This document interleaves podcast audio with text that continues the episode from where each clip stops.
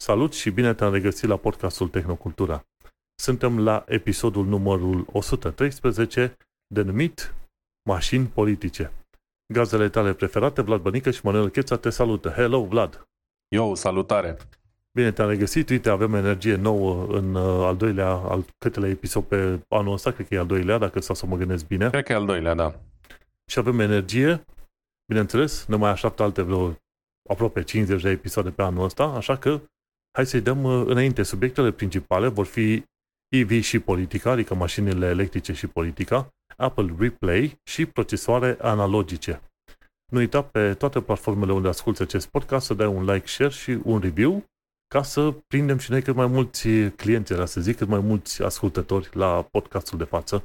Deci nu poți să asculti podcastul pe toate rețelele posibile și imposibile, dacă stau să mă gândesc bine. Așa că un review, câteva stele frumușele, gen 5 stele, ar fi chiar de preferat. Și acum hai să intrăm în uh, lucrurile de ultima săptămână. Zim și mie, Vlad, ce mai ai făcut din punct de vedere a tehnologiei în ultima săptămână? Mai uite, o chestie pe care n-am făcut-o neapărat în ultima săptămână, dar despre care n-am mai fost timp să vorbesc săptămâna trecută. Um, am mai povestit eu despre toată um, întâmplarea mea cu, cu Spotify, prin care Spotify m-a, m-a mâhnit foarte tare, uh, pardon, aplicația Apple Podcast m-a mâhnit foarte tare și am, um, am zis să, să fac o încercare cu Spotify, varianta neplătită, um, pentru a asculta podcasturi și a ajuns experimentul meu la uh, un foarte timpuriu sfârșit, să zic așa, pentru că, nu știu când, cred că nu-s două luni de când am, uh, am început experimentul ăsta, dar uh, am avut din nou o surpriză foarte neplăcută care m-a convins că Spotify nu e the way to go, sub nicio formă, și anume, um, în luna decembrie am fost plecat de aici, din Germania, de unde am eu contul de Spotify înregistrat, cam o lună de zile. Am fost multă vreme și acasă și așa mai departe am mai umblat pe aici pe acolo și am avut surpriza neplăcută să vreau să ascult un podcast, un podcast, apropo, deja descărcat pe telefonul meu. Um, am mai vorbit despre cum, în ciuda faptului că aveam chestii descărcate pe telefon, trebuia să mă loghez ca să mă vadă Spotify logat, whatever. Și acum am zis, bă, hai să dau drumul la un podcast, că mergeam undeva cu mașina. Și ghiși ce? Am primit, uh, am am constatat în prima fază că sunt delogat din Spotify și când am încercat să mă loghez, am primit mesajul că am voie să fiu gen în afara țării uh, 15 zile maxim. Înțelegi? Și eu deja eram de mai bine de 15 zile plecat din Germania și Spotify a considerat că e foarte ok să mă blocheze, să-mi blocheze accesul la Spotify pentru că nu mai sunt de 15 zile în Germania. Păi stai să înțeleg, dar tu deci... erai înscris la Spotify prin Germania, dar oricum asta e, e da. inițial o prostie, nu? Păi ce contează? Adică eu sunt înscris la Spotify în Germania că stau în Germania, da? Și are geolocation, că evident în Germania costă mai mult decât în România, știi? Și atunci, ca să evite ca oamenii să-și facă conturi în țări din astea low cost, ei verifică locația și așa mai departe. Dar chestia asta nu se întâmplă doar la Spotify. Se întâmplă și la Netflix, și la YouTube, și la Mama Naibi, la toate aplicațiile, da? Au prețuri diferențiate pe țări. Abonamentul de YouTube, de exemplu, l-am făcut pe România nu am nicio problemă să-l folosesc în Germania în majoritatea anului. Nu s-a pus niciodată problema ca YouTube să-mi zică, bă, nici măcar vezi că ar trebui să-ți schimbi abonamentul, cu atât mai puțin să mă blocheze total, înțelegi? E bine, uite, m-am trezit cu chestia asta de la Spotify și am rămas prost, efectiv. Ei mi-au blocat accesul pentru că nu mai eram în Germania de două săptămâni știi? De mai bine de două săptămâni. Tu oricum plătești pe și ce... plătești pe banii de Germania, nu? Pe, nu pe orice fel de bani. Păi, teoretic plătești. Eu practic am Spotify gratis, dar mă gândesc că asta s-ar întâmpla și unui client plătitor. Adică nu știu dacă asta e o restricție pentru cei care au Spotify gratis, dar e stupid either way. Adică în orice mod ai privi, e o chestie tâmpită. Da? Uh, și înainte să am YouTube Premium, aveam contul de YouTube făcut în România și când eram de 2 ani, locuiam în Germania aproape, nu m-a blocat YouTube, înțelegi? Deci e, e o chestie din asta, de, te doare mintea, efectiv. Și am zis, bă, nu se mai poate. E prea de tot, prea multe tâmpenii de la Spotify. Și am zis, bă, gata. Am, am renunțat, deși abia am făcut și un pic de ordine în podcasturi și îmi descărcasem niște episoade să am, să nu consum date când sunt în mașină, bla bla.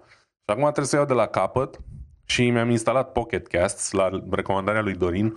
Um, am mai vorbit el despre asta pe Reddit am început cu Pocket Casts, iarăși trebuie să încep de la zero, să-mi fac toate setările pe toate podcasturile cum vreau eu și așa mai departe.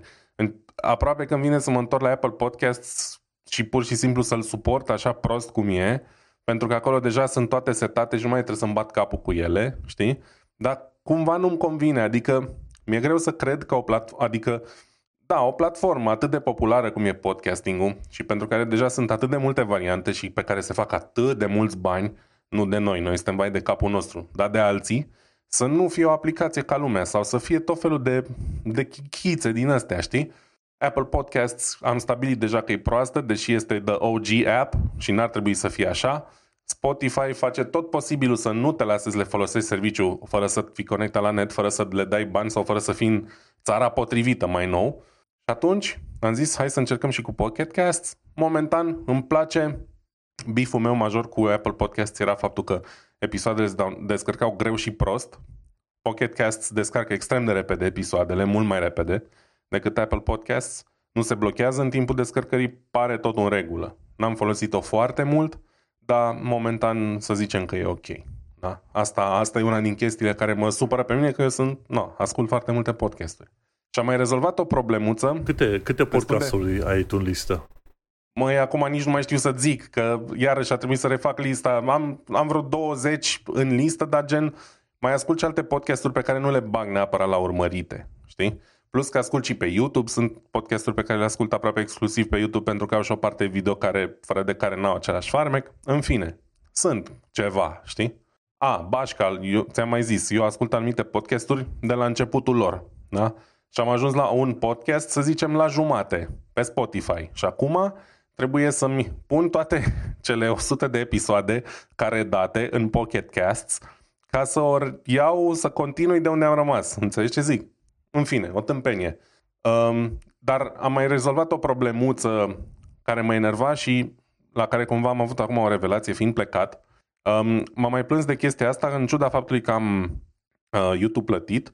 Orice vedeam pe telefon, nu, nu era memorat. De, gen, începeam să mă uit la un clip pe YouTube pe telefon, după aia mă mutam pe PC sau pe calculator și nu mi-apărea clipul ăla că l-aș fi început sau că am rămas la minutul X5, să zicem. Da?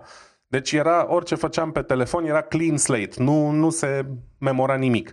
Dacă dădeam drumul la ceva pe TV, puneam pauză la minutul 5, mă duceam pe PC, puteam să reiau de la minutul 5, doar de pe telefon și am zis, băi, asta e o nebunie.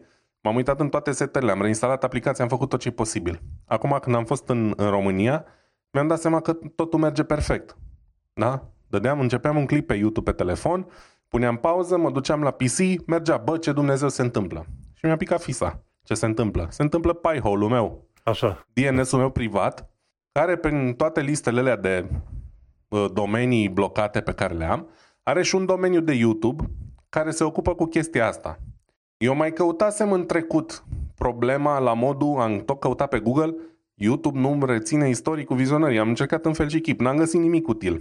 Ghiși ce? Acum am scris cum să, de, bine, în engleză evident, dar am scris cum să uh, permit YouTube-ului să așa, cu istoricul. Și bineînțeles că am găsit un articol foarte repede pe Reddit și acolo scrie exact domeniul pe care trebuia să-l pun pe whitelist ca să îmi permită chestia asta. Domeniul este s, da? deci s de la silviu.youtube.com. Asta e tot. Am băgat domeniul ăsta în whitelist și ghiși ce? Am mers instant. S-ul probabil de la sfârșit, statistici ceva. Naiba știe de la ce. Nu aveam nici cea mai vagă idee că unul din domeniile de pe whitelist, de pe blocklist, e domeniul ăsta care se ocupă de treaba asta. Știi? Mă duc la WC, încep un video pe toaletă frumos, după aia mă întorc la TV. Și trebuie iară să caut clipul, să dau la minutul la care am rămas, să țin minte la ce minut am rămas eventual. Înțelegi? Deci numai din astea pet peeves, cum le zice, chichițe pe românește, dar care se adună și la un moment dat devin enervante. Partea bună e că am reușit să le rezolv și sunt foarte fericit. Felicitări! Cam atât. Bravo, bravo! Mersi. Uite, două, două chestii foarte, foarte importante de știut, pentru că suntem utilizatori de produse, nu? Unii dintre noi mai și fac asemenea produse gen eu și atunci e important să știi care sunt durerile oamenilor. Uite, în cazul meu, în uh, ultima perioadă am rezolvat și eu niște chestii, două chestii, tot așa, vezi? De, noi suntem pe rezolva probleme. La, dar fiindcă iTunes, eu ascult podcasturile pe iTunes, pardon, ascultam. Acum eu sunt doar înscris pe, pe iTunes și îl folosesc un fel, ca un fel de RSS reader. Și în iTunes ce fac? Ce îmi arată când este un episod nou și îl salvează undeva în uh, Explorer, în folderul de la iTunes, pe acolo, știi? Și că, pentru că are albume pentru fiecare podcast în parte.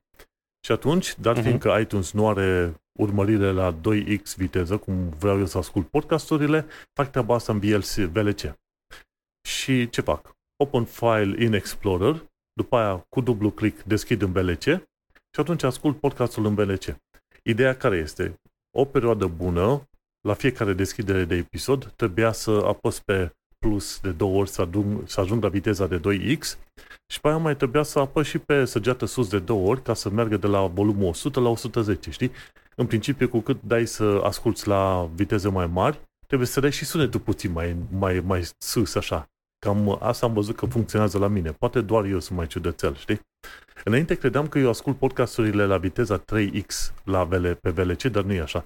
Ce credeam eu înainte că era 2x, era de fapt 1.5x. Și a trebuit să modific puțin interfața VLC și este foarte mișto că la VLC poți să te duci să modifici, modifici interfața GUI ăsta. Mi se pare că te duci în, da, te duci la Tools, Customize Interface și ai acolo inclusiv locuri prin care poți să-ți adaugi viteza de playback și volumul. Și îți arată inclusiv viteza de playback ca număr și ai și niște butoane pentru mărirea vitezei de playback. Și am pus acolo și atunci mi-am dat seama, da, scuze, nu, eu nu ascult la 3X, se pare că la 3X e mult prea rapid pentru mine, dar 2X e chiar potrivit pentru podcasturi. Și dat fiindcă trebuia să fac, uh, cum îi zice, de fiecare dată când porneam un episod nou, trebuia să dau pe plus și pe săgeată sus de vreo două ori ca să îmi meargă la viteză mai rapidă și cu sunet mai, doar mai tare, am zis, mă, sunt cam plictisit să fac treburile astea, deși nu e mare lucru, îți dai seama. Dar uh, de-aia te faci programator ca să scapi inclusiv de un click, click în plus, nu? Și am reușit să aflu. Deci la VLC, dacă ești un uh, ciudățel așa ca mine și asculti podcasturi la 2X, e suficient să te duci în uh, Preferences, după aia trebuie să te duci în partea asta, îl dai în stânga jos la Preferences, te duci la Show Settings All și după aia te duci pe la Input Codex și când te duci la Input Codex, undeva în dreapta ai Playback Control. Este o întreagă zonă, o întreagă secțiune numită Playback Control și printre multele opțiuni de acolo este Playback Speed și e 2. E 2. Și aia ai făcut. Când îi schimbi de, de la interfața asta la Playback Speed 2, asta înseamnă că în mod automat îți va rula orice fel de filmuleț la 2x, la viteza 2x. Și asta e pentru rezolvarea vitezei. Pentru sunet, dacă vrei ca sunetul să pornească direct cu 110%, te duci la preferințe și mi se pare că te duci pe la audio, da? Și după aia e volume. Always reset audio start device level, start level 2 și am ales eu 110%. Și atunci de fiecare dată când puneți un filmuleț, îl puneți la 110% volum și 2x viteză și ascult uh, podcasturile astea ale mele preferate. Am o listă vreo 40. Îți, îți dai seama de ce am trecut la 2x, pentru că nu mai apuc să ascult podcasturile pe care vreau să le ascult, înțelegi? Și așa am rezolvat, da. Uh, așa am rezolvat treaba cu VLC-ul și chiar îmi place foarte mult. Filme, dacă eu vreau să mă uit la filme, nu, nu mă uit prin VLC, mă uit pe Netflix, Prime, uh, Disney Plus și am eu pe acolo, înțelegi? N-am mai, n-am mai văzut filme efectiv din calculator salvate aici de mulți ani de zile, efectiv chiar dinainte să vin în UK. Uh, și următoarea chestie, ce mai rezolvată și descoperită de curând, mă uitasem la un filmuleț de la Linus Tech Tips, cred că era o versiune nea, Tech Quickie, ce vrei tu, care vorbea de sticurile RAM. Și zicea, dacă ai două sticuri RAM, trebuie să ai grijă ca ele să fie în uh, dual channel. Și, în mod normal, știi, dacă te uiți multe plăci video, la multe plăci video, o să descoperi că sunt patru sloturi pentru RAM. Și două sunt colorate într-un fel, două sunt colorate puțin uh, diferit. Să zicem un gri și un, uh, un albastru închis, ceva de genul ăsta, știi? La mine erau cele două sticuri de RAM pe care le am eu, erau unul lângă altul. Și asta înseamnă că nu mă foloseam de opțiunea dual channel. Și asta însemna că, uh, cum se zice, viteza prin care procesorul comunică cu RAM nu era suficient de bună. Și atunci ce am făcut? Mi-am desfăcut calculatorul și atunci am mutat RAM pe partea corespondentă, de gen 1, 3, 2 cu 4. Știi, cam astea sunt legăturile, știi? Când ai două sticuri de RAM. Uh-huh. Și asta am făcut. când am repornit calculatorul, în loc să-mi arate 32 de giga de RAM cum aveam înainte, mi-a arătat 16. Zic, opa, de e bine să verifici de fiecare dată când faci o modificare în calculator să și confirm cu... Am confirmat cu Task Manager, ca să mă asigur că e totul bine. Am închis calculatorul, după aia am scos, am scos uh, a doua plăcuță de RAM și am băgat-o din nou și mai am mers. Câteodată chiar, chiar asta e suficient lucru să-l faci, să bagi și să scoți. Ceva de genul ăsta. Și am mers. Și acum sunt în dual channel. Acum nu mă aștept să văd uh, un efect extraordinar de mare la jocuri, dar vorba aia, am uh, două, plăci, două plăcuțe de 16 GB de RAM în dual channel și atunci sunt măcar bucuros că am făcut o mică optimizare pe acolo, știi, cu ocazia asta.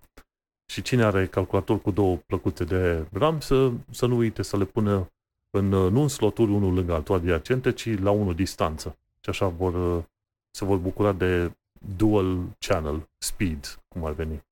Și cam cu asta m-am ocupat eu în săptămâna asta altă. Nu mare lucru, dar mă gândesc că poate pe undeva pe cineva o să-i ajute ceea ce am făcut eu. Bineînțeles, noi suntem aici și o sursă foarte uh, importantă de sfaturi utile. Suntem, uh, cum era revista aia, uh, Formula AS, dar pentru calculatoare. Afli și chestii interesante și chestii mai puțin interesante și sfaturi utile. Exact, și așa că hai să mergem la, la partea, la prima ta știre pe acolo. Chiar sunt curios, au văzut în titlul ăsta pe undeva, dar am zis, hai, hai că nu vreau să vorbesc despre chestia asta, poate o să am altceva, alte ocazii. Dar bă că tu ai luat subiectul și sunt curios să văd ce ai descoperit. Da, l-am luat eu pentru că multe din chestiile pe care le-am citit în presă în ultima vreme m-au plictisit deja. Am burnout de știri cu Elon Musk și nu vreau să mai ating subiectul. Dar uh, o chestie interesantă um, care mi-a atras atenția a fost în Digital Trends, am mai auzit-o și eu și prin alte surse. Um, este vorba despre niște oameni de știință de undeva din Franța, în principiu, um, care fac testele astea de fapt de mai multă vreme, dar acum a ieșit în, în presă chestia asta oficial um, și anume se folosesc de tehnologia laser, de niște lasere extrem de puternice, pentru a uh, schimba locul în care lovesc uh, trăznetele sau fulgerele, mă rog. Noi, noi le zicem trăznete, cred, nu? Um, deci, pur și simplu, cu ajutorul unui laser extrem de puternic îndreptat către cer, ei reușesc să ionizeze aerul astfel încât fulgerele, trăznetele, Uh, care de regulă iau calea cu cea mai puțină rezistență, aerul ăla ionizat automat o pune mai puțină rezistență curentului electric și practic îl atrage pe culoarul ăla prin care bate laserul cumva. Um, o chestie extrem de interesantă, pentru că se, ce vor să facă cu chestia asta, evident, vor să obțină o protecție mai bună a zonelor sensibile, de genul instalații, adică testele astea, de exemplu, le-au făcut lângă un stâlp din ăsta cu antene de Uh, de telefonie mobilă. Dar vorbim de tot felul de instalații sensibile. De exemplu, la aeroporturi, chestii militare, mai știu eu ce alte, alte genuri de obiective, unde tradițional se folosesc paratrăznete, banalele paratrăznete, care nu sunt uh, nimic altceva decât niște uh, țevi de, de metal, da? Cu ceva aur pe acolo, e, ca să fie... Eventual, da, cu metale care conduc electricitatea peste medie, să zicem. Um, dar cu lasele astea pot acoperi cumva suprafețe mult mai mari, pentru că paratrăznetele au o limită. De exemplu, am impresia că era la un moment dat, citisem ceva, 30 sau maxim până în 50 de metri în jurul unui paratrăznet. Um, e un con. Se face practic un con din vârful paratrăznetului unde el are eficiența maximă. Știi? Și nu e foarte mare. Și, de exemplu, pe un aeroport nu poți avea paratrăzne din 30 în 30 sau din 50 în 50 de metri, da? Că altfel ai umple pista de paratrăznete, da? Nu are sens. Bine, teoretic, Dar... orice fel de avion, chiar dacă este în zbor și lovit de un trăznet, ar trebui să fie relativ în regulă.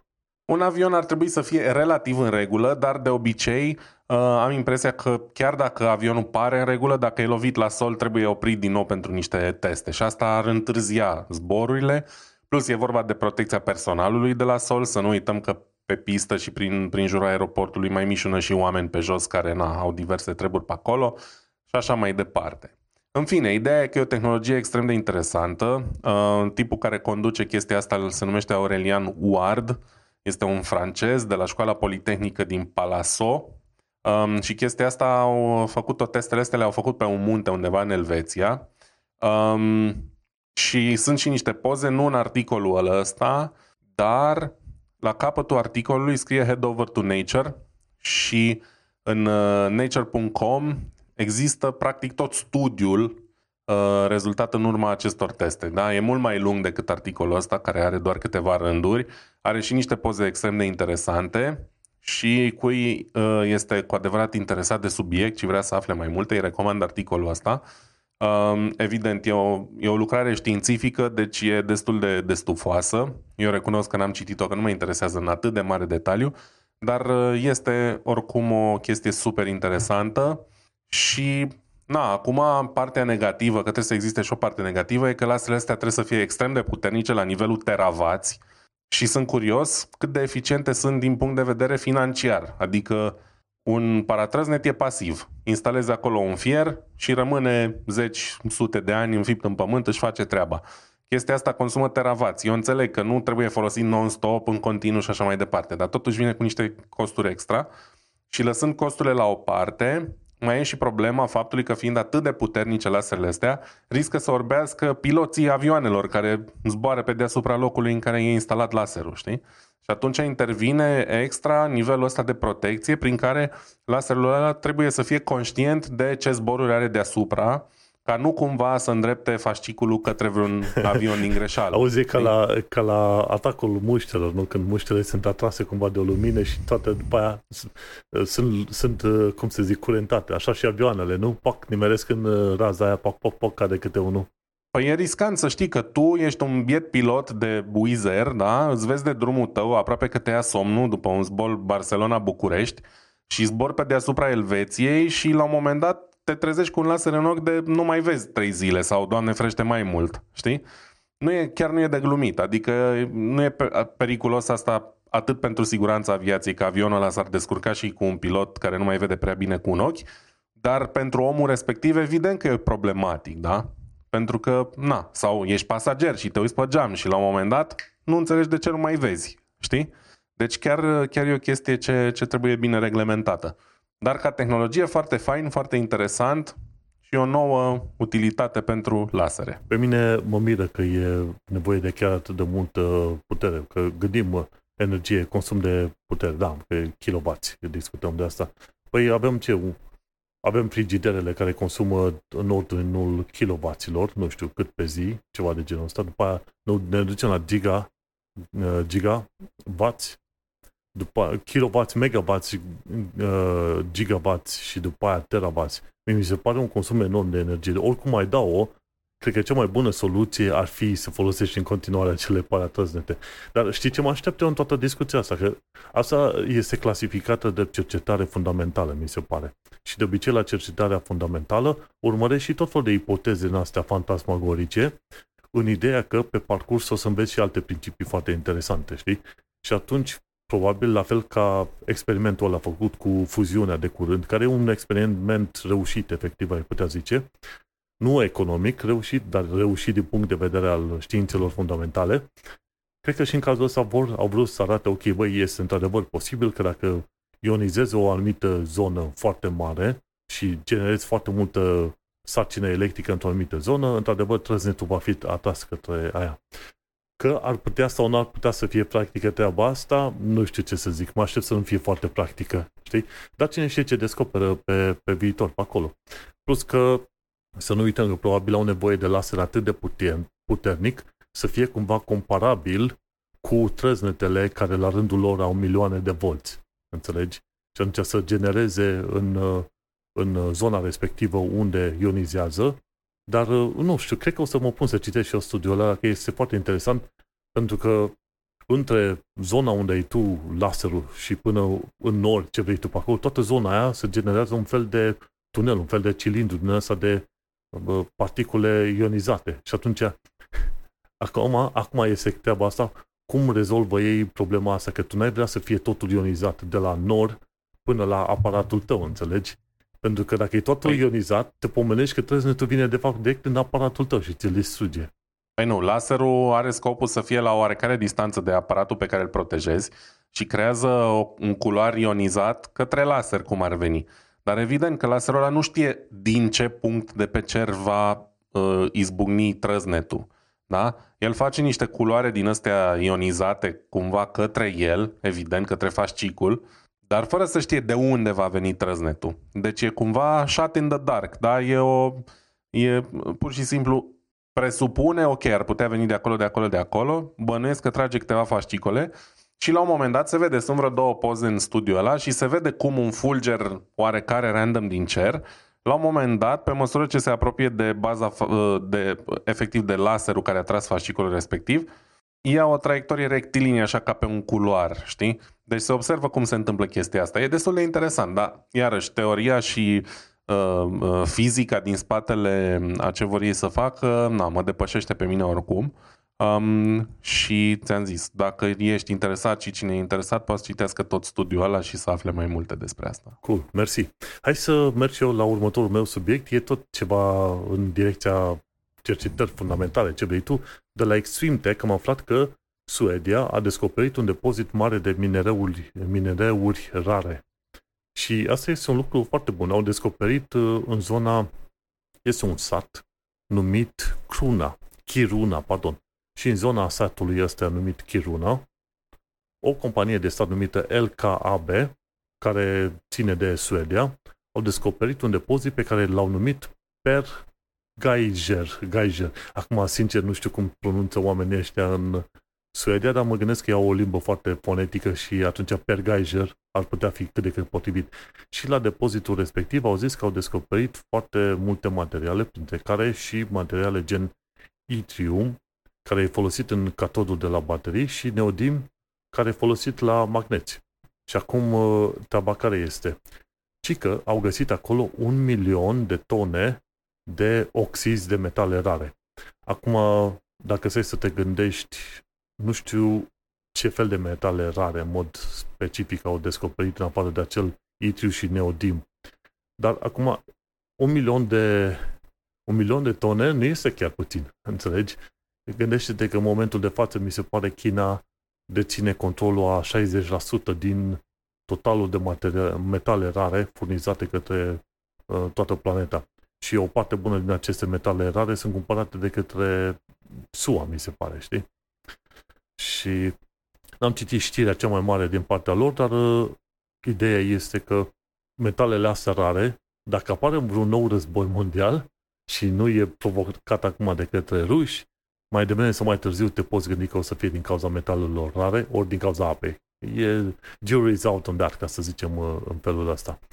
Dar uh, ce este important e că în lupta asta pentru tehnologia asta, mașinilor electrice și nu numai, ai nevoie de cât mai multe metale rare și nu poți să depinzi de o singură țară. Chiar și uh, Uniunea Europeană a zis la un moment dat că a, e nevoie, cum să zic, uh, necesitatea de a avea acces la litiu și metale rare e, va ajunge să fie ceva mai mare decât uh, cea de, cum îți zice, de petrol și de gaz, știi? Și așa că este foarte bun. Acest milion de tone de metale rare s-ar putea să ajute foarte mulți. Acum, ideea care este? Va, va dura cam, ce știu, uh, vreo câțiva ani de zile, vreo 3-5 ani de zile până când într-adevăr se confirmă și se, poate folosi, se pot folosi acele metale rare. Acum, uh, cine știe, poate înseamnă să se facă o gaură uriașă acolo să se ia acele metale rare, n-am nicio idee. Din ce înțeleg eu, în momentul de față, ci că Europa importă 98% din metalele rare de care are nevoie. Ori chestia asta te pune la un dezavantaj enorm. Bineînțeles, aici nu întotdeauna facem noi geopolitică, dar facem destul de des, știi? Și să depinzi în materie de 98% de altcineva este o chestiune destul de dureroasă, știi? Oricât de mulți bani ai tu, înțelegi? Și atunci da. e, o, e o bucurie mare că au reușit să găsească în Suedia. Geopolitica într-o lume globalizată e foarte importantă. E clar că E o mare realizare, mă rog, o realizare e mult spus. E o mare șansă uh, chestia asta și e foarte bine punctată ideea că se va bătea lumea pe metale rare în loc de petrol și gaze, pentru că multă vreme s-a spus și cred că încă mai există discursul ăsta.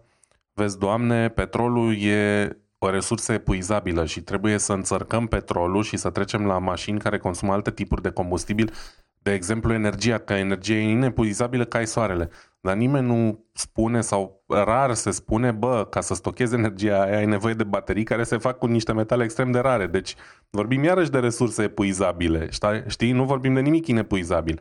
A, ok, metalele se pot recicla, dar la cât de greu sunt de reciclat, e ca și cum nu s-ar putea în momentul de față, știi?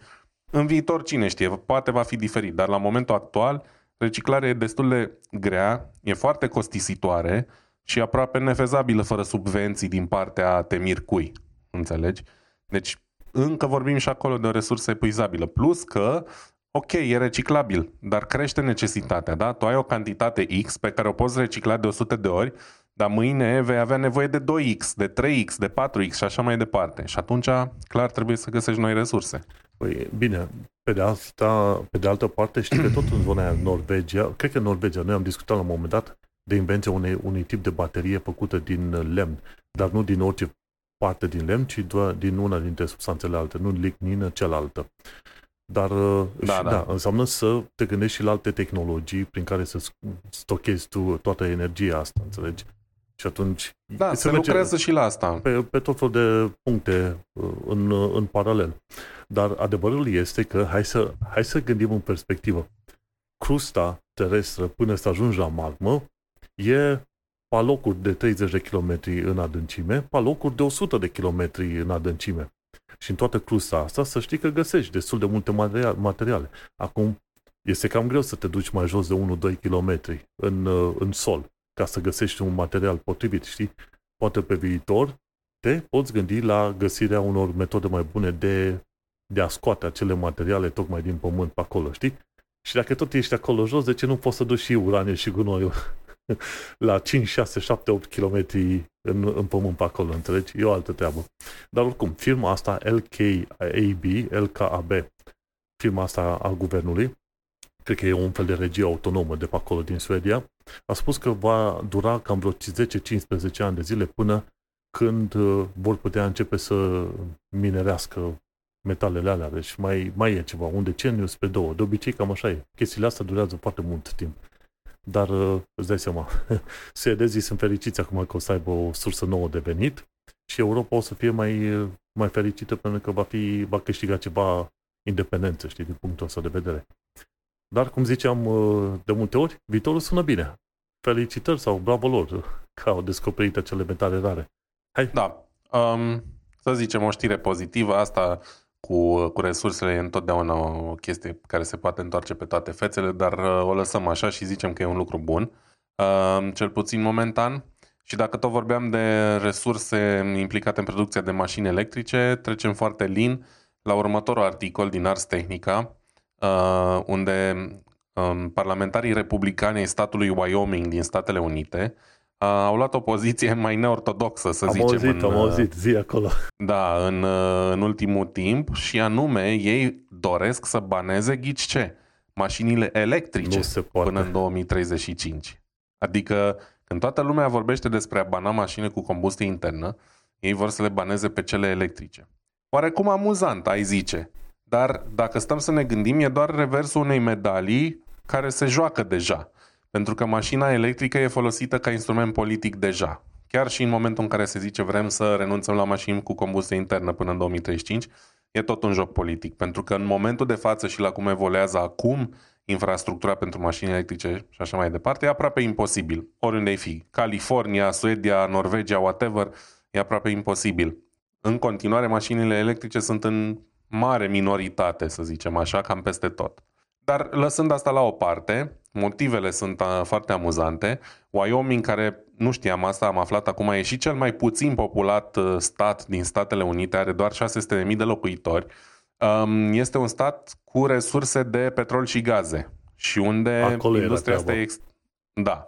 Industria asta e, prin urmare, extrem de importantă pentru stat și la fel cum pentru California o imagine curată e foarte importantă pentru stat, ei au zis, bă, dacă ăia militează pentru mașini electrice, noi milităm împotrivă, că pentru noi e important să nu uh, existe numai mașini electrice. Și așa că parlamentarii republicani, care basically sunt partea dreaptă aspectului politic în Statele Unite, liberalii cum ar veni, um, au votat, sau mă rog, au propus această, nu știu, proiect de lege sau cum se numește în Statele Unite, um, care are șanse să treacă pentru că republicanii au majoritate în guvernul statului Wyoming și atunci are mari șanse să treacă chestia asta.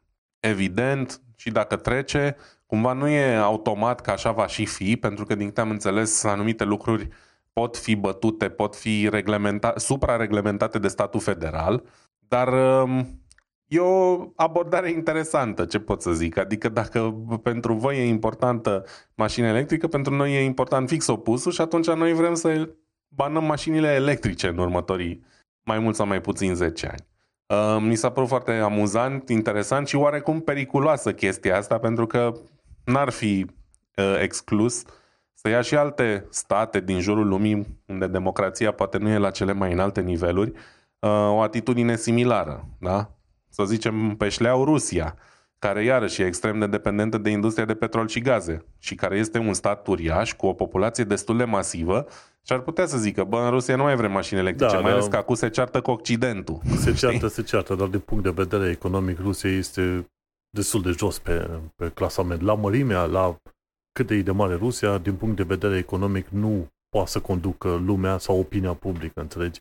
Așa că absolut, oricât absolut. de mult petrol vor să bea ei și să se îmbete cu ei, cu el pe acolo, tot nu o să îi oblige pe restul planetei să zică gata, vă oblig neapărat să mergeți pe petrol.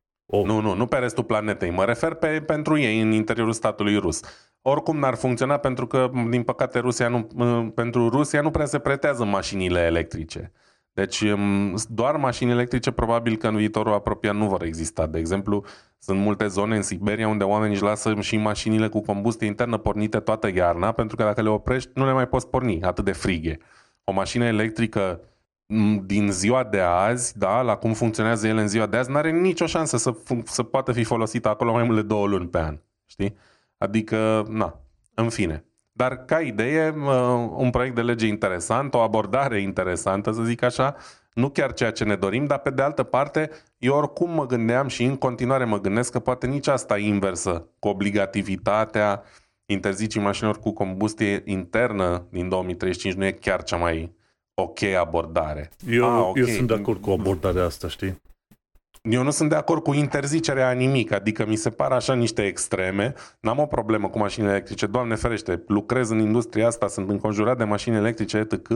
Am un vehicul electric, nu e o mașină, dar e un scooter, deci uh, sunt pro, dar treaba cu obligatul e undeva un pic prea mult pentru mine. Știi, mă, știi cum e? Adică... Dacă nu intervin autoritățile și nu cer ca anumite lucruri să fie făcute până la data de, industria nu va face de la sine putere. Gândește-te faptul că la faptul că era petrol, era, pardon, era plumb în ce? În benzină sau motorină? Nu știu că sunt uh, așa.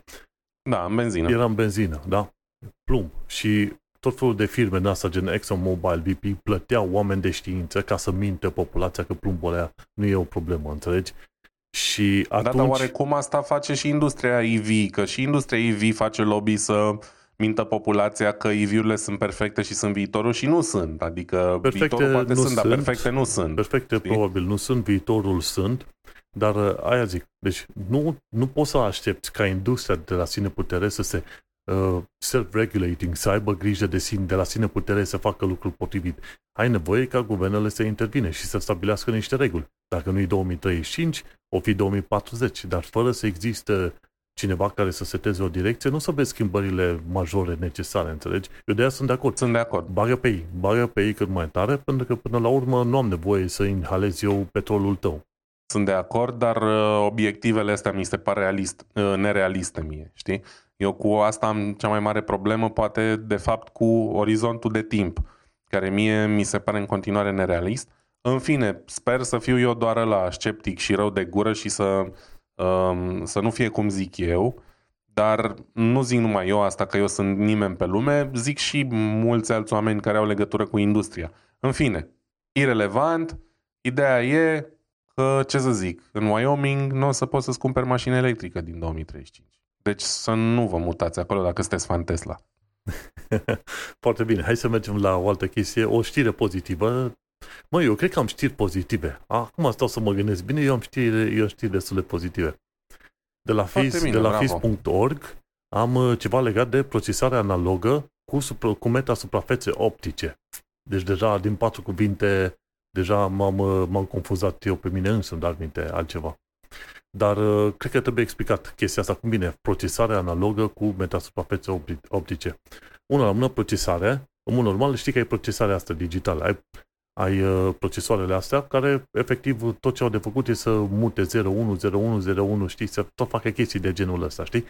Și sunt construite într-un așa mod încât să aibă la bază, deci toată structura procesorului este pe ideea de a manipula biți, valori de la 0 la 1, înțelegi? Și atunci, tot ce obții în procesarea asta digitală e fie 0, fie 1. Ei, la procesarea analogă înseamnă că poți să procesezi audio, video, ce vrei tu pe acolo, iar rezultatul obținut e un, e un spectru. Poate să fie pe un spectru, nu numai 0, 1, poate să fie de la 100 până la 150, de la 300 la 700, ce vrei tu pe acolo. Și procesarea asta analogă de care discutăm noi, în uh, cazul ăsta, în invenția asta făcută de tipii ăștia pe aici, de care o să vorbesc imediat, se referă la folosirea luminii pentru a face calcule matematice. Ori chestia asta este extraordinar de interesantă, știi? În mod normal, dacă ai vrea să folosești lumina pentru calcule matematice, nu ți-ar fi foarte ușor. Că, de exemplu, dacă iei două, două să zice, două lasere și vrei să te bați cu ele, n-ai cum. Laserele trec unul prin altul, înțelegi? Vei vedea foarte bine că ce inventează ăsta în Star Wars cu Jedi, aparatele alea cu săbile alea de lumină sunt o materie total diferită, nu sunt lumină, în mod sigur nu lumină, înțelegi? Și de ce? Pentru că în lumea asta a opticii, fotonii își, re, își rețin, să zicem, identitatea, direcția, vite, viteza oricum o au. Își mențin identitatea și sunt șanse foarte mari ca atunci când doi fotoni se întâlnesc, se întâlnesc și se intersectează și pe aia meargă pe mai departe, fiecare reținându-și identitatea. Deci procesarea asta analogă cu lumină nu este tocmai simplă, înțelegi? Și ca să obții niște rezultate potrivite, tu ar trebui să ai o suprafață potrivită pe care să se întâmple toată chestia asta. Și acolo apar aceste, apar aceste metasuprafețe optice. Cred că despre metasuprafețe mai vorbim noi pe aici. La un moment dat, uh, ideea de metasuprafață este să ai o suprafață care la nivel microscopic să fie modificată într-un anumit mod. Adică faci niște canale de formă specifică, niște spirale, niște chestii de astea ciudățele, dar la nivel microscopic, ca să-ți permiți să manipulezi de obicei fie sunetul, fie lumina, înțelegi? Și poți să manipulezi într-un așa mod încât uh, ți s-ar părea semi-SF, modul în care reușești să manipulezi chestiile alea. Și asta înseamnă meta suprafață. Nu doar semi. da, exact chiar SF. Și metasuprafețele astea optice de care este vorba aici sunt de fapt nanosuprafețe. Cu alte cuvinte, sunt făcute niște canale micuțe într-o formă specifică, dar la nivel de nanometri, adică au 50-100 de nanometri. Suficient de mici încât să poți manipula direcția de orientare a luminii, de exemplu. Că lumina vizibilă pe care o folosim noi are cât de 300 și 700 de nanometri, ceva de genul ăsta. Atunci ei, metasuprafețele astea le-au construit așa frumos, în, în așa fel încât să poată manipula lumina, efectiv niște raze de laser, că de obicei când se discută de lumină, nu e lumina de la, de la candle, cum îi zice, de la lumânare, ci laser, de obicei cu lasere circule așa, pentru că laserul este lumină coerentă, înțelegi? Și se duce pe o anumită direcție și e mai ușor de manipulat și de înțeles și de interpretat.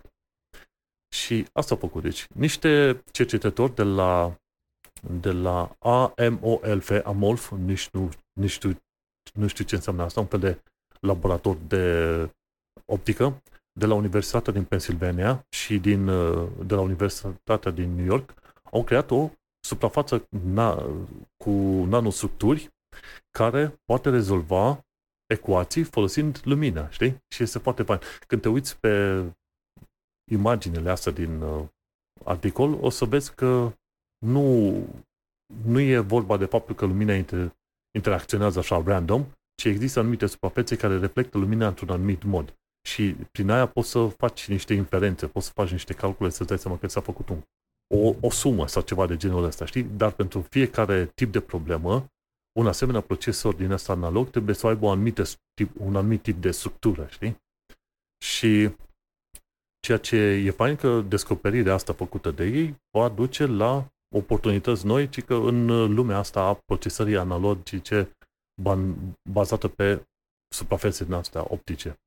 Și acum, ci că este nevoie de motivul pentru care au început să facă ei testul ăsta este că ai nevoie de computere de procesoare din ce în ce mai eficiente, să nu mai consume atât de multă energie și să nu mai genereze atât de multă căldură, ca să zicem așa, știi? Și atunci s-au tot căutat și se tot caută, se lucrează deja la, să zicem, alternative pentru computerele astea digitale pe care le avem. Și noi am discutat de alternative. Este Silicon Photonics, sunt, sunt procesoarele neuromorfice și alte de genul ăsta. Iar asta cu metasuprafețele sunt undeva între astea alte, știi? Tot se folosesc de o structură specifică pentru a crea un nou tip de procesor, știi? Și ci că un lucru pozitiv pe care l-ar avea un asemenea procesor din ăsta analog ar fi una la mână consumul de energie mai mic, un al doilea nu se generează așa de multă căldură și a treia se face, se face se fac calculele la viteza luminii. În mod normal, în procesoarele obișnuite, tu ca să obții modificarea valorilor, tu ai nevoie ca anumiți electroni să se miște dintr-o parte în alta. Deși interacțiunile între electroni se întâmplă la viteza luminii, ca să faci ca acei electroni să treacă dintr-o parte în alta, de exemplu, într-un tranzistor, tranzistorul îi permite la un moment dat unui electron să meargă într-o parte sau îl oprește. Știi? Toată activitatea asta ia ceva timp, întregi, chiar dacă discutăm de ceva nanosecunde, ce vrei tu, pe când, pe când la nivelul luminii ai de mii, de zeci de mii de ori viteze mai mari de procesare, știi? Și cam asta e și direcția pe care se duc și cu Silicon Photonics, care vor să facă ei. Și ce mai zic oamenii ăștia în articol? Ei zic că ar fi foarte fain, foarte bun de folosit un asemenea circuit în identificarea, să zicem, a edge-urilor, a limitelor dintre diverse obiecte. Și ai avea nevoie de așa ceva la mașinile autonome, de exemplu. Când ai nevoie de chestii de pe AI, ai avea nevoie la un moment dat dintr-o imagine să-ți dai seama diferența între stradă și un om. Știi? Și chestia asta ar, fi, ar putea fi făcută mult mai repede decât procesoarele obișnuite, gen de mii de ori mai repede, înțelegi? Și ăștia au făcut ceva treaba asta. Deci image detection, șef, șeful de echipă, cum ar veni, care a condus uh, studiile astea, Cordano, cred că îl cheamă, e, uh, pe numele lui Andrea Cordano. Și zice, în mașinile, în self-driving cars, în mașinile care se conduc, detectarea imaginilor și procesarea, ci că iau foarte, foarte mult timp. Și atunci un, uh, un asemenea sistem a fost deja stabilit, un sistem experimental prin care să ducă fast edge detection, să-și dea seama de diferențele de la un obiect sau altul în imagine. Și acum ce au reușit să facă ei? Să facă multiplicare de matrici. Acum nu mai știu ce mai știi și tu de matematică, matrici ce vrei tu pe acolo, dar... Hai de capul meu. Cât de bine le știam pe toate și acum e ca și cum a, doar mi s-a zis la un moment dat de ele, dar eu chiar eram bun la chestia asta, nu mai Știi, sunt în stare de nimic. Și că o bună parte din operațiunile astea legate de inteligență artificială sau recunoaștere de obiecte, ai de face cu multiplicare de matrici. Știi, ai 2 pe 2 și atunci când vrei să multiplici matricile, trebuie să te duci, cred că, pe primul rând, fiecare element cu fiecare element de prima coloană și pe aia al doilea rând și a, după aia adaugi plus primul rând cu a doua coloană și tot așa. Deci e foarte mult de lucrat acolo, știi? Dar, în fine, ce e important este că ăștia au reușit să modifice structura nanostructurilor, uh, structura meta-suprafeței, în așa fel încât să facă calculele alea foarte bine pentru tine, știi? Ci că reușesc să obțină o soluție în, de exemplu, în 349 de femtosecunde. Ci că în mai puțin de 1000 millions, a, de, de o miliard. O mie de milionim de secundă. O mie de milionim de secundă, gen o miliardime. Ar trebui să fie, cred că mai puțin de nanosecunde. Deci femtosecundă da, da. chiar mult mai puțin. Și atunci este bun. Asta înseamnă că ne putem duce către o lume în care nu, vor, nu vom avea numai SOC, sistemul on chip, cum avem acum. Știi că de, deja, cred că pe viitor vom avea SOC, dar cu AI și cu alte tâmpenii. De, de fapt, aia e sistemul on chip, nu? Pe lângă astea, da. care, sunt, care sunt relativ, să zicem, digitale, o să ai și platformele astea de computing analog. Ceea ce e super tare. Știi că o să ai computing analog pentru identificare de imagini, altul pentru sunete, altul pentru alte chestii din asta, pentru, a, și o să ai și neuromorfice, de exemplu asta la computing analog, te ajută să înțelegi obiectele din imagine. Ok, să-ți dai seama care, una, care, care e omul, care e strada. Dar la alea neuromorfice, de exemplu, pentru că un, neuronii respectiv sunt construiți cumva în imaginea neuronilor oamenilor, te ajută foarte mult la crearea unei căi foarte optimizate, să zicem așa, când te duci de la punctul A la punctul B. Și atunci când combini toate chestiile astea, o să obții un fel de mini-imagine a unui creier, să zicem, nu neapărat uman, dar pe acolo. Și o să fie un fel de sistem on chips, uh, chip, cum îi zice, supercharged, știi? De nivelul versiunea 2, 3, 10, ce vrei tu. Oricum, e super tare faza asta. Cine are timp și chef să citească, de ce nu să citească de la fis.org în, uh, și linkul este în show notes, în episodul de astăzi. Super tare. Îmi place, îmi place cum sună viitorul, știi? Da, e tare. Eu pentru calculele matematice încă folosesc degetele. Uh, nu sunt nici meta-degete, sunt doar degete normale. Uh, la nivelul ăla sunt eu, îmi pare rău. Dar uh, lăsând gluma la o parte, clar, uh, niște chestii foarte interesante are viitorul pregătit pentru noi. Um, și dacă tot vorbim de silicon on a chip, de sistem on a chip și de silicon și de procesoare, uh, ne ducem din nou foarte fluid către următorul subiect și ultimul meu subiect, scuze, din ziua de azi, și anume, um, este vorba de faptul că cei de la Apple au lansat um, cele mai noi procesoare um, M2 Pro și M2 Max, pe care le vor um, pune în primă fază în um, noile MacBook-uri Pro de 14 și de 16 inch și în Mac Mini. Um, gama M2 a fost lansată undeva anul trecut, cred, um, în paralel cu M1 Pro și M1 Max. Acum au, a venit um, rândul variantelor Pro și Max din generația M2 să apară pe piață. Bineînțeles, uh, din nou la superlativ, foarte multe cifre aruncate acolo de Apple. Um, de exemplu, procesoare cu 10 sau 12 nuclee, um, 8 performanță și 4 eficiență sau uh, 8 și 2, um, performanță de până la 20 de ori mai mare față de M1 Pro, um, procesarea, unitatea grafică, adică GPU-ul din aceste SoC va ajunge de la 16 la 19 nuclee, bineînțeles va fi și mai rapid, de exemplu, în Photoshop, uh, iar M2 Max a fost numit cel mai puternic și eficient chip pentru un laptop Pro. Deci, iarăși, cei de la Apple au așa un stil de a folosi cuvinte mari uh, și superlative, fără să spună de fapt ceva foarte, foarte concret. Știi? Um, ce înseamnă laptop Pro, ce alte laptopuri intră în categoria asta, cât de eficient, în fine, nu contează. Eu îi cred. Adică la cum arată procesoarele din gama M, la cum a fost M1 și la cum e acum M2, Categoric, procesoarele astea vor fi extrem, extrem de performante. 67 de miliarde de tranzistori, deci cu 10 mai multe decât M1 Max. Um, memorie de până la 96 de giga de Fast Unified Memory, adică Unified Memory ăsta, dacă nu mă înșel, e un fel de RAM, doar că îi zic Unified pentru că este împărțit și de placa video și de procesor, știi? Nu poți tu controla, dar ei, în fine, se face chestia asta cumva automat. Um, pe lângă chestia asta, un uh, motor Neural Engine din ăsta uh, de AI cu 16 nuclee, uh, care este iarăși cu 40% mai rapid decât ce oferea până acum. Deci foarte, foarte tare. Bineînțeles că Apple se axează pe procesare video, acolo sunt ei extrem de buni și extrem de folosiți. Um, rezoluții de până la 8K ProRes da, vor permite uh, rularea acestora fluidă și editarea în, în rezoluții de genul ăsta, ceea ce până acum era aproape imposibil la, la rezoluție nativă. Um, și o premieră va suporta, vor suporta procesoarele astea și un monitor 8K de până la 60 de Hz. Um, până acum 8K cred că maxim la 30 de Hz sau poate chiar deloc. Cred că 6K era de fapt limita maximă. Acum s-a ajuns la 8K. Evident, inutil, dar în fine, uh, încă un punct de laudă. Cam, cam asta e ce vor oferi procesoarele astea. Ce e cel mai mișto e că vor fi disponibile și în formatul Mac Mini, care cel mai probabil e cea mai tare variantă de mini-computer pe care o poți cumpăra de la orice producător. Da? Deci și dacă nu ești chitit pe Apple, probabil că un raport mai bun performanță-preț nu ai să obții de la niciun alt producător din punctul meu de vedere. Pe lângă asta, form factor-ul foarte compact, uh, prelucrat din aluminiu etc. are multe avantaje.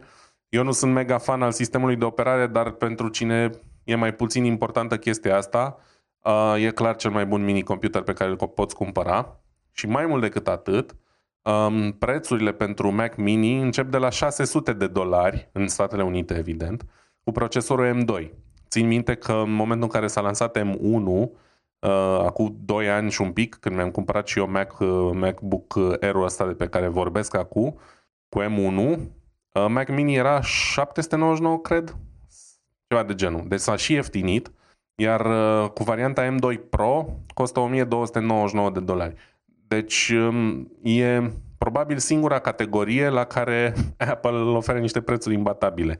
Um, trebuie să stai să te gândești că computerul ăsta e un sistem întreg, inclusiv cu sistem de operare, da? Și sistemul de operare Apple, na, e un ecosistem foarte bun pentru cine are, e în principiu axat pe multimedia, nu mai zic editare foto-video și sunet, plus browsing, chestii casual și așa mai departe. Mult mai puțin indicat către gaming, um, dar în orice caz o ofertă foarte, foarte bună din punctul meu de vedere. Laptopurile iarăși foarte mișto. A, am uitat să zic de chestia asta. Uh, cei de la Apple au zis până la 22 de ore pe baterie la noile modele MacBook Pro, ceea ce e până acum nu s-a mai pomenit, cred. Știi? Și și cu asta tind să-i cred, pentru că am experiența laptopului ăsta al meu mic, care când era el nou ținea și 15 ore fără probleme. Nu prea l-am testat eu atât de mult, pe mine mă interesează să meargă 2, 3, 4 ore fără să-mi fac griji că trebuie să-l bag în priză și asta o face cu brio. 22 de ore probabil că n-are nimeni nevoie, dar ca idee vor putea face chestia asta. Deci, dacă vreți să vă schimbați uh, laptopul și vreți să luați în considerare o variantă Apple, cred că acum e momentul. Evident, laptopurile sunt mult mai scumpe, pornesc de la 2000 de dolari pentru um, procesoarele astea Pro și Max, dar evident că majoritatea n-au nevoie chiar de atât de multă performanță. Și ce să zic, în continuare sunt de părere și chiar sunt cu ochii pe piață pentru că mi-aș dori să, să schimb, să mă întorc la un laptop cu Windows în viitor. Oricât de mult mi-ar plăcea laptopul ăsta, nu mă împac foarte bine cu sistemul de operare, dar încă n-am găsit ceva ce ar putea să înlocuiască un, un laptop uh, de la Apple până în momentul de față. La nivelul durata bateriei, calitatea hardware-ului, deci efectiv cum se simte fizic laptopul, cum arată ecranul, cum sună boxele, cum se simte tastatura, nu se apropie nimic. Și mai ales la 1000 de euro cât am dat eu pe, pe laptopul ăsta, nu se apropie nimic de el, din păcate. Cine știe, mai aștept oricum un an, doi, cât o fi nevoie, poate, poate cineva se gândește și în spectru Windows să le facă o concurență mai, mai intensă. Cam atât. Mă, cumva concurența intensă e de la AMD, nu? Dacă se să te uiți că iau SoC-urile. Nu, nu, mă refer pe partea de hardware, de laptop complet, nu doar de procesor. Mă refer partea fizic, cum se simte laptopul în mână, uh, cum se simte să folosești un laptop, nu doar un procesor, știi? La asta mă refer. A, da, mai, um, mai, e, mai e mult de ajuns. Eu la muncă folosesc procesoare... Uh, Apple. Da, procesoare rapide sunt slavă Domnului, dar pachet la fel de complet și la fel de bun ca, ca la Apple încă nu e din punctul meu de vedere, la laptopuri. Da, mai greu. Am și eu un laptop de muncă pe Apple și să știi că nu, nu mă dezamăgește. Își face treaba pe acolo și e din ăla micuț. Nu știu, cumva un nimerit de mi-au dat unul mic în loc să-mi dea unul de vreo 16 inch, dar în fine, supraviețuiesc cu el fără niciun bai, nu ia foc, nu nimic, și rulez acolo tot felul de chestii, inclusiv Docker și alte tâmpenii legate de programare, știi? Chestii la care un Mac din 2019 se topea, efectiv se topea, puteai prăji ouă cu el la aceleași programe pe care le folosesc acum, știi? Dar, da, nu, să știi, deci Apple până la urmă fac niște chestiuni extraordinare. Nu, nu mi-aș permite să cumpăr eu din banii mei, pentru că n-ar avea rost pentru mine personal să dau 1700, nu, 2500 de, cam 2500 de lire un asemenea laptop, știi? Cum avem noi la muncă, așa că mai pe altă dată. Dar, nu, hai să trec eu la știrea mea atunci, ultima, de la Tons Hardware, monitoare de la CES 2023. Ziceam că nu sunt foarte multe lucruri extraordinare, dar cred că am pomenit la un moment dat ceva de OLED-uri și alte chestii, știi? Dar vreau să atrag atenția asupra monitoarelor, la ce frecvență au reușit să ajungă. De exemplu, avem monitoare gen Alienware AW2524H, care Full HD pe IPS a ajuns la 480 de Hz. Îți dai seama? Unde chiar și la 140 de Hz e deja mai mult decât suficient. La 480 nu știu care ar fi diferențele. Mai devreme sau mai târziu o să vină careva să explice, băi, care e diferența între 140 și 480. Dar sincer nu mă aștept să o văd. Pentru noi, probabil niciuna. Eu am monitor de 144 de Hz și aproape că nu-mi dau seama dacă e 60 sau 100 sau 120 de Hz un joc. Aproape că nu-mi pot da seama de chestia asta. Nu știu. Da, dar uite, acum au ajuns la 480 de Hz. Zic, până unde vrei să te mai duci? Că până la urmă oamenii nu pot să observe chiar atât de multe detalii, ca să zicem așa, știi? În principiu... E doar o demonstrație de tehnologie, nu e ceva cu adevărat util. Da, e o demonstrație pentru care oamenii plătesc o tonă de bani. și aici au pomenit ei foarte mult și de din asta ultra-wide.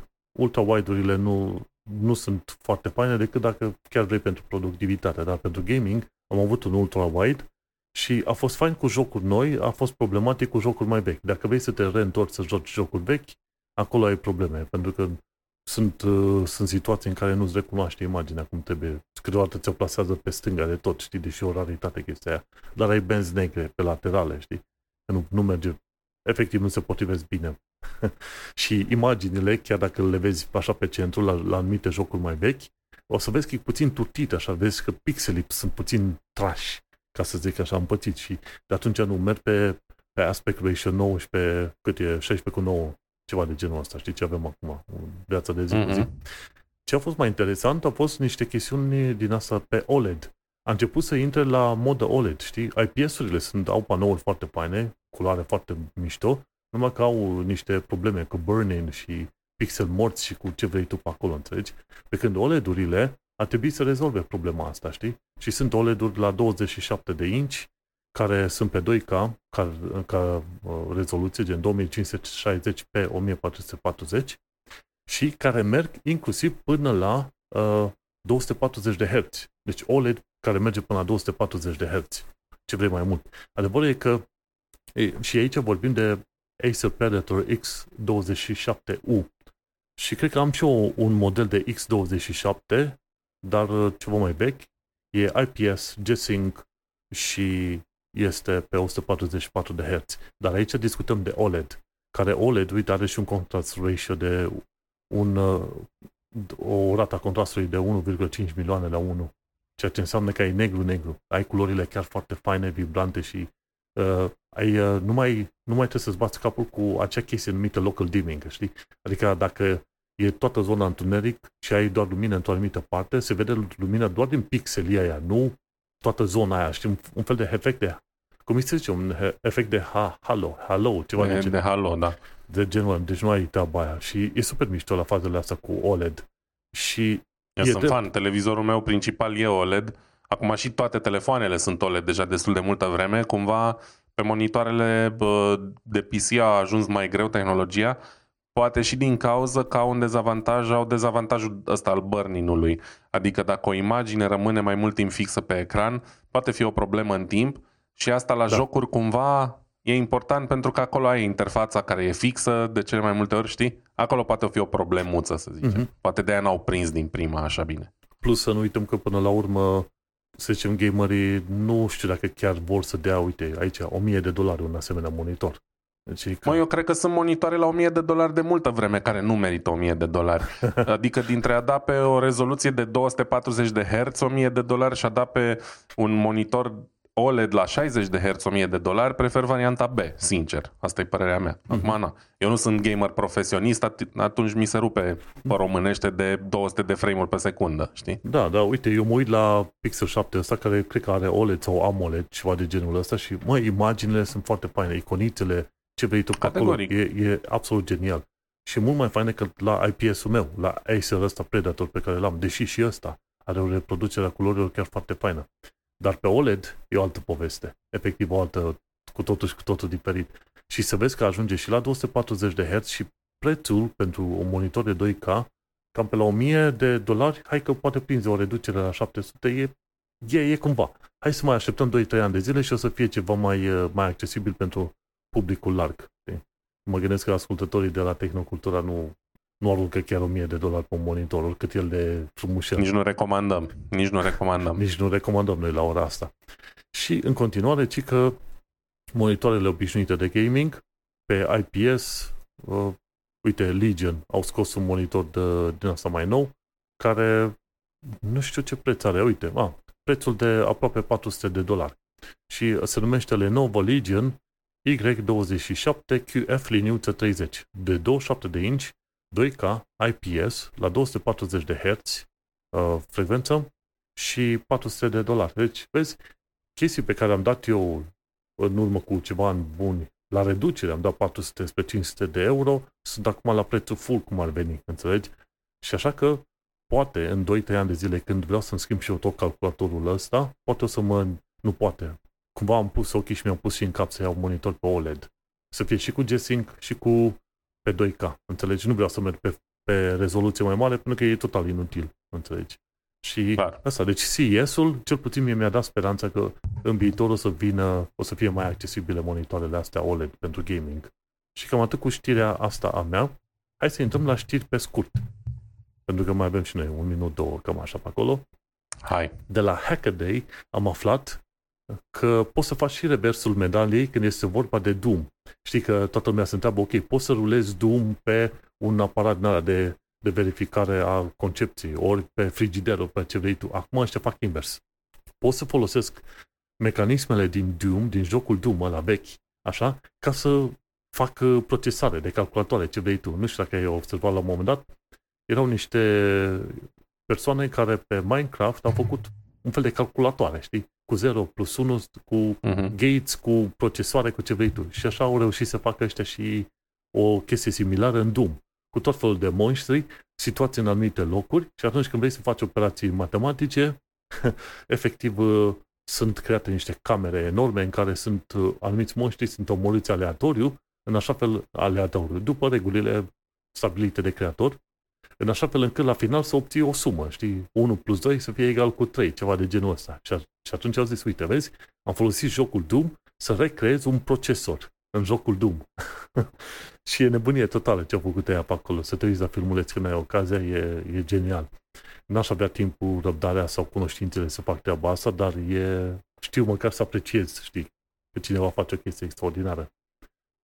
De la o altă sursă, Smithsonian Magazine, afli că poate e bine să lași Twitter-ul și să înveți codul Morse. Într-un fel mă gândeam, dacă mergeau anumite planuri, chiar vreau la un moment dat să învăț despre ham radio un fel de radioamatorism, știi? Nu mi-au mers anumite planuri și atunci am lăsat faza aia cu radioamatorismul deoparte.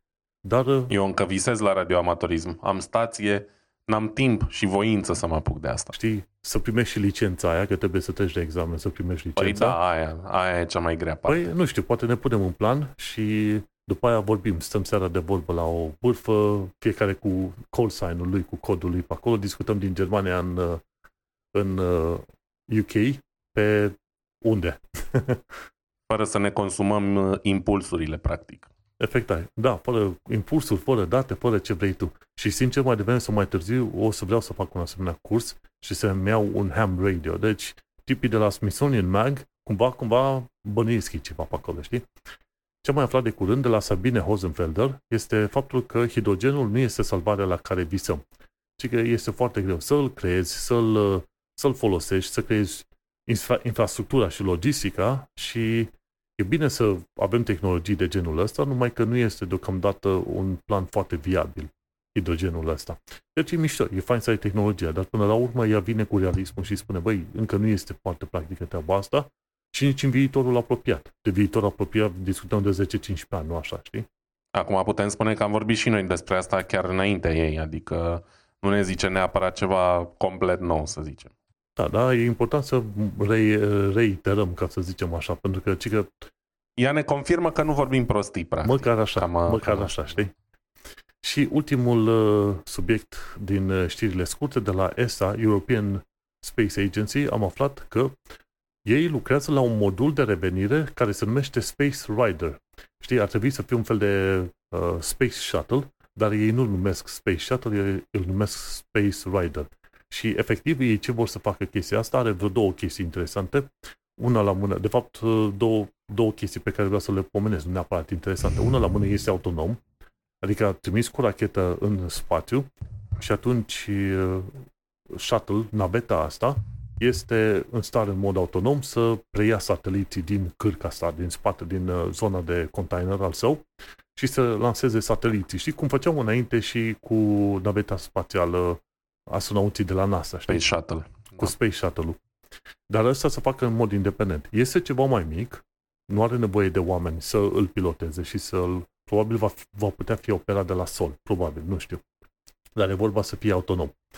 Și după aia, la revenire, când este vorba să se apropie de Pământ, nu se va apropia și nu va încetini prin uh, plecarea cu aerul, cum făcea naveta spațială, ci va, va coborâ până la o altitudine potrivită, după care niște parașute vor fi lansate.